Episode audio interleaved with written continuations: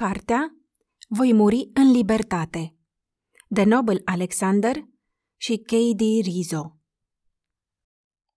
Capitolul 15 Familia Fantome ale Iraidei și iubirii mele pierdute îmi bântuiau visele. Trebuia să aflu.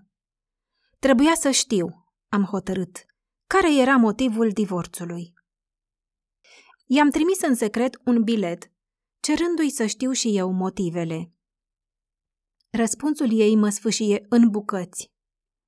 Nobel, nu mai pot să aștept. Dacă nu vrei să accepti planul de reeducare, nici fiul nostru și nici eu nu avem de gând să mai suportăm încăpățânarea ta. Trebuie să alegi. Am încetat să mă mai duc la biserică, iar fiul tău este membru al Partidului Comunist al Tinerilor, un pionier al lui Castro. Am cunoscut un bărbat serios, capitan în armată. Mi-a cerut să mă căsătoresc cu el și am acceptat. Am citit scrisoarea ei de nenumărate ori. Îmi părea un lucru ireal. Gândurile îmi fugiră în urmă.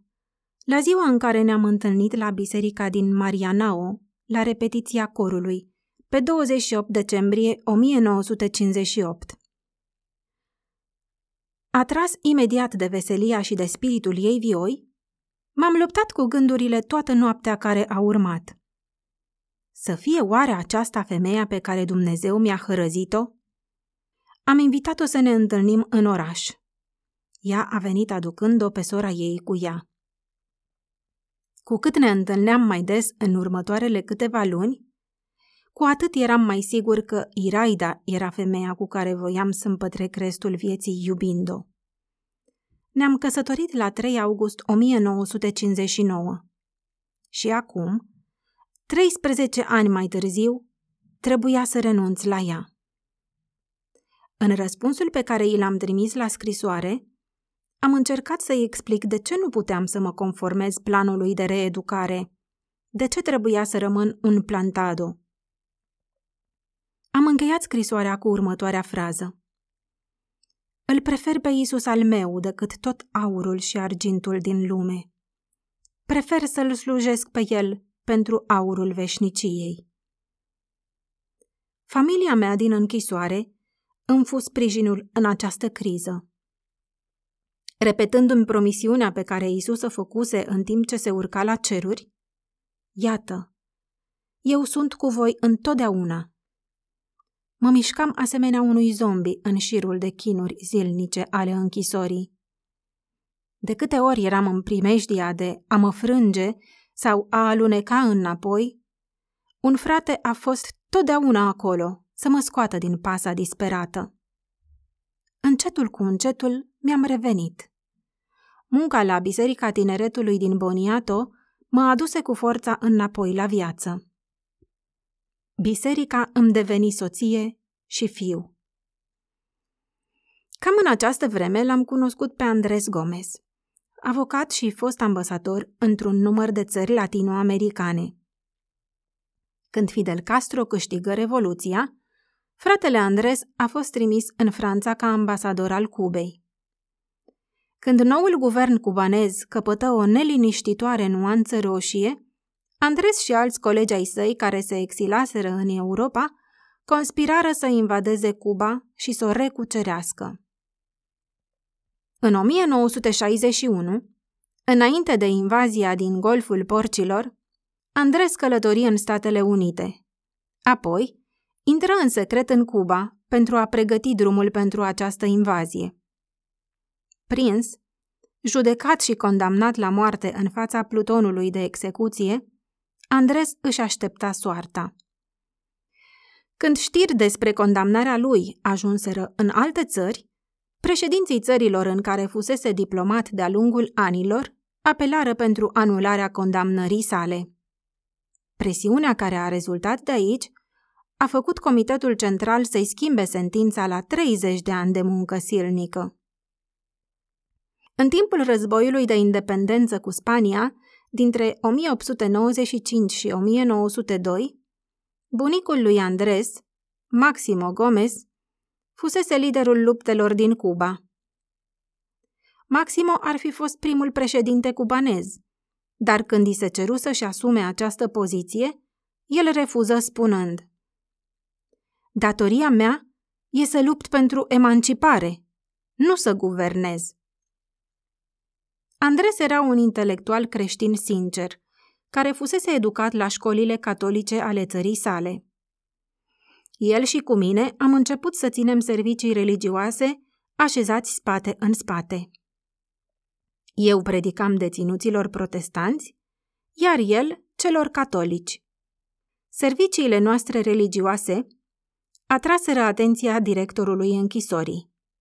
Și, sigur, pentru că unii dintre colegii de detenție reușiseră să introducă înăuntru o Biblie, acesta ordonă o acțiune cu imperativul caută și distruge.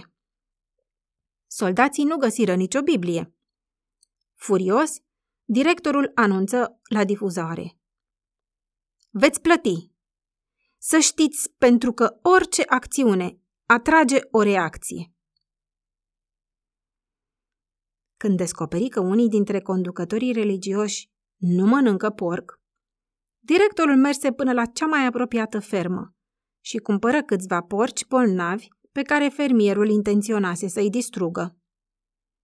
Pentru două dintre mesele zilei, bucătarul ne găti și ne servi carne de porc.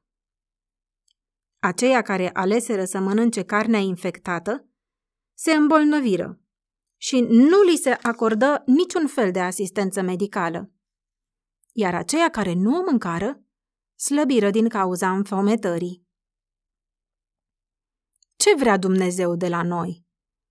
strigă unul dintre noi convertiți obidit. Oare vrea el să murim înfometați? Îl va onora oare aceasta? I se adăugară și alți deținuți. Nu aveam răspunsul. Ce vrea Dumnezeu? Va fi acesta sfârșitul nostru? Toate jurămintele noastre de a rămâne în viață până când vom fi iar liberi, nu vor fi oare nimic mai mult decât dorințe isterice ale unor copii năzuroși? Înțelegeam neliniștea lor, mai ales a celor tineri. Am fost și eu tânăr atunci când am fost arestat, dar m-am maturizat repede. Aproape că nu mi-aminteam cum era să fii tânăr și liber. Mă voi mai simți vreodată astfel? Pastore, îmi întrerupse gândurile Enrique Corea, unul dintre deținuții mai în vârstă. Ce ne trebuie nouă aici este ceva care să ne ridice moralul, nu crezi? Eu am o idee. Da? Uite, începu el să explice. Noi provenim cu toții din medii diferite. Avem fiecare nume diferite, dar trăim împreună sub același acoperiș, ca o singură familie. Adevărat. Poate că avem nevoie să ne cunoaștem mai bine. Să învățăm tot ce putem unul despre celălalt, sugeră el. Putem să învățăm unul de la celălalt tot ce se poate despre ocupația noastră, domeniul de activitate, talentele fiecăruia și specializările, fiecare la ce se pricepe. Cam așa cum am făcut pe insula Pinilor cu universitatea noastră. Așa că, atunci când vom fi eliberați, vom avea cu toții cunoștințe în tot felul de domenii.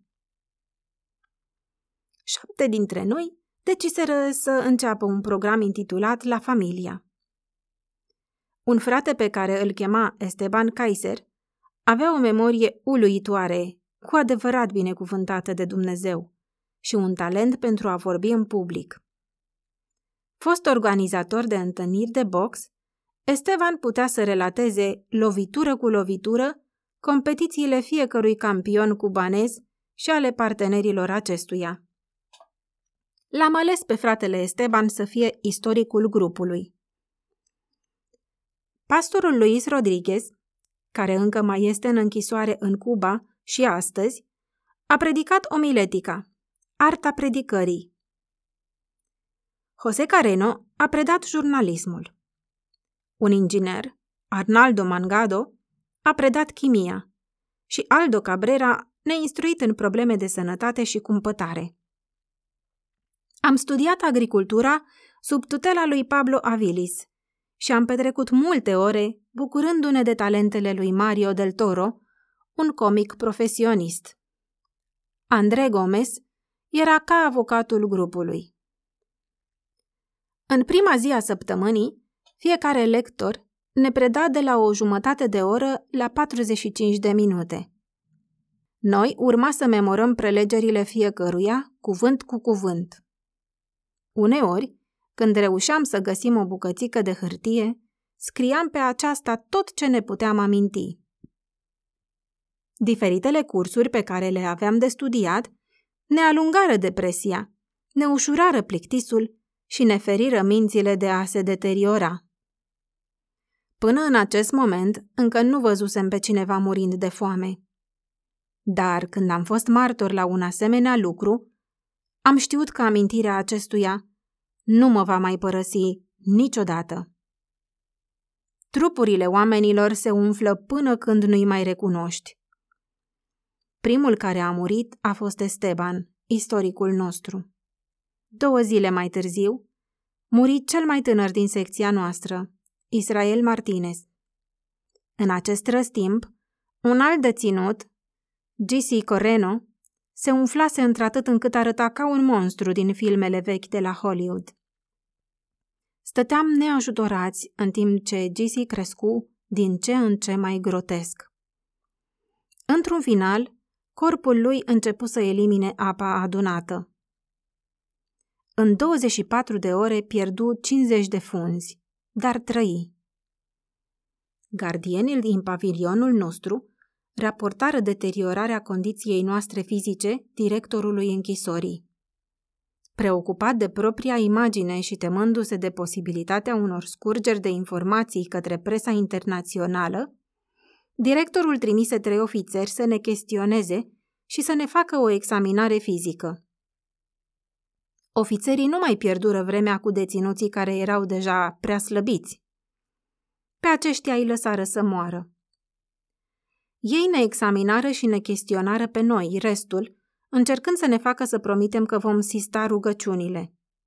Câțiva oameni, disperați, aleseseră să nu mai sufere și își trădară idealurile. Aceștia fuseră imediat mutați din mijlocul nostru. Ce s-a întâmplat cu ei după ce au plecat, nu mai știu. Însă știu că ne-am despărțit cu regrete și nu cu dezaprobare. Nimeni nu poate fi cu adevărat sigur de propria credință și capacitate de a îndura până când nu este obligat să și le pună la încercare. Noi, ceilalți care continuarăm să rezistăm, am fost transferați într-un pavilion de izolare. Motivul? Pregătindu-se de ținerea primului congres al Partidului Comunist Cubanez, Comitetul Central se temea că o grevă a foamei ar fi putut smulge masca de pe fața atât de grijuliu întreținută pe care voia să o prezinte comunității mondiale. Un detașament special de soldați păzeau secția noastră de închisoare pentru a preveni orice comunicare neautorizată cu lumea de afară. În loc să ne ia la clinica generală a închisorii ca să ne vadă doctorii, venirea aceștia în pavilionul nostru ca să ne examineze. Aceștia începură să pompeze tot felul de adjuvante hrănitoare în noi pentru a ne reface într-un timp record, dar nu reușiră. Concomitent cu măsura de a fi constituit un dispensar medical într-o aripă din zona în care ne aflam, pentru a putea raporta Comitetului Central că suntem adecvat îngrijiți, directorul închisorii mai amenajă vis-a-vis de celula noastră și un fel de bucătărie specială. De la acea bucătărie se scurgeau în celulele noastre monoxid de carbon și alte gaze otrăvitoare. Când ne plânserăm, capitanul dădu din numeri, apoi ne asigură că erau în căutarea unui aranjament mai bun. În timpul grevei foamei și în lunile care urmară acesteia, biserica noastră, odată robustă, se diminuă la mai puțin de 30 de membri. Știam din scriptură că mulți vor abandona, nu prin voia Domnului, ci din voia celor în cauză. Chiar și luminile cele mai puternice nu erau imune. Inclusiv frați pe care îi crezusem a fi chiar stâlpii pe care se sprijinea Biserica Domnului în exil. Capitulările ne umplură de uimire, apoi de o copleșitoare tristețe, care dură zile întregi. Totuși, ne continuarăm rugăciunile fără a ține cont de opoziție. Într-o seară, după ce ne adunasem în centrul galeriei pentru adunare, un gardian instalat în cușca trăgătorului numără câți deținuți participară la adunare. Tocmai terminasem de cântat imnul de deschidere. Crede, frate, în orice zi. Când? Un soldat apăru în ușa galeriei. Voi, toți membrii cultului, adunarea aici și aliniați-vă, ordonă el. Ne uitarăm unul la altul, apoi în jos la podea. Știam ce urma după această comandă. Vom fi luați la fortăreață pentru a fi pedepsiți. Cum eu condusesem serviciul religios, tot eu am fost cel care i-am condus pe ceilalți afară în curte. Ceilalți mă urmară. Odată ajunși afară, am așteptat ca soldatul să înceapă numărătoarea. Sunteți numai 20 aici, anunță el. Eu am numărat 30 înăuntru. Unde sunt ceilalți 10? M-am uitat în jos, la picioare. Apoi, peste curtea închisorii, la zidul din partea îndepărtată, pentru a evita privirea soldatului, în tot acest răstimp, rugându-mă ca Dumnezeu să-mi dea putere pentru ceea ce urma. Știam că deținuții care erau în jurul meu făceau exact același lucru. Între timp, fiecare deținut care nu era parte în drama care se preconiza în curte, stătea în picioare în galerie, privind. Mărșăluind încoace și încolo prin fața noastră, soldatul strigă iar. Unde sunt ceilalți zece deținuți care au participat la adunarea voastră? Soldatul știa. Și noi știam că nimeni nu va trăda un coleg de detenție unui ofițer. Dacă zece dintre noi reușiseră să se facă neobservați în întuneric, nu noi aveam să-i turnăm. Orice deținut care îl turna pe un alt coleg de detenție urma să fie cel puțin evitat de toată comunitatea deținuților pentru restul stagiului său de pușcărie. Dacă nu, chiar ucis în somn. Doar comunitatea creștină ar fi acceptat un deținut care s-ar fi încrezut prostește într-un gardian. Dar chiar și frații erau atenți ce spun când era acesta în preajmă. Soldatul păși iar înainte și înapoi, vânturându-și amenințător pușca pe sub fețele noastre. Dacă cei zece deținuți nu apar imediat, voi pedepsi aspru toată galeria. Veți fi mutați în fortăreață. Acum eram confruntați cu o problemă serioasă. Dacă nimeni nu părăște un frate, nici nu vrea nimeni să fie bătut și pus în fortăreață pentru că alt deținut s-a abătut de la reguli, mai ales acei deținuți care nu aveau niciun interes pentru creștinism. Uite care-i treaba. Gardianul se opri în dreptul meu, fața lui fiind la mică distanță de a mea. Tu și cultul tău nu sunteți rezonabili și nu aduceți altceva decât necazuri celorlalți deținuți din galerie. Voi spuneți că cei care vă persecută sunt gardienii, dar voi vă aduceți singuri necazuri când încălcați regulile închisorii. De ce continuați să o faceți? Privind drept înainte, eu am continuat să mă rog. În acel moment, parcă atins de Duhul Sfânt, un coleg de detenție, care niciodată nu participase la adunările noastre și nu arătase nici cel mai mic interes pentru creștinism, păși până ajunse alături de mine. Eu sunt unul din cei zece, domnule, anunță el. Un al doilea deținut, nici acesta din familia bisericii, ni se alătură. Apoi un al treilea, al patrulea, al cincilea. Și tot așa până când, mai mult de 50 de deținuți, susținură că au participat la adunare. Fața gardianului se făcea tot mai roșie, cu fiecare deținut care se adăuga. Acum problema pe care încercase gardianul să ne-o creeze deveni o problemă și mai mare pentru el. Cu numai 90 de celule de pedeapsă în fortăreață, dintre care 40 deja ocupate, el nu avea unde să ne pună pe toți. Chiar dacă ar fi golit întreaga fortăreață, nu exista loc pentru fiecare. Furios, frustrat și speriat de situația pe care o provocase, soldatul plecă în căutarea superiorului său și nu se mai întoarse. Colegii deținuți, care ne săriră în ajutor, începură să frecventeze serviciul zilnic de rugăciune, dublând și triplând numărul nostru. Chiar dacă cei zece care dispăruseră în întuneric nu se mai întoarseră niciodată, mai mult de 50 veniră să le ia locul. În săptămânile care urmară, când mă gândeam la frații mei care se depărtaseră de noi, îmi aminteam și mesajul din Apocalipsa 3 cu 11, despre aceia care ne iau locul și primesc cununa noastră.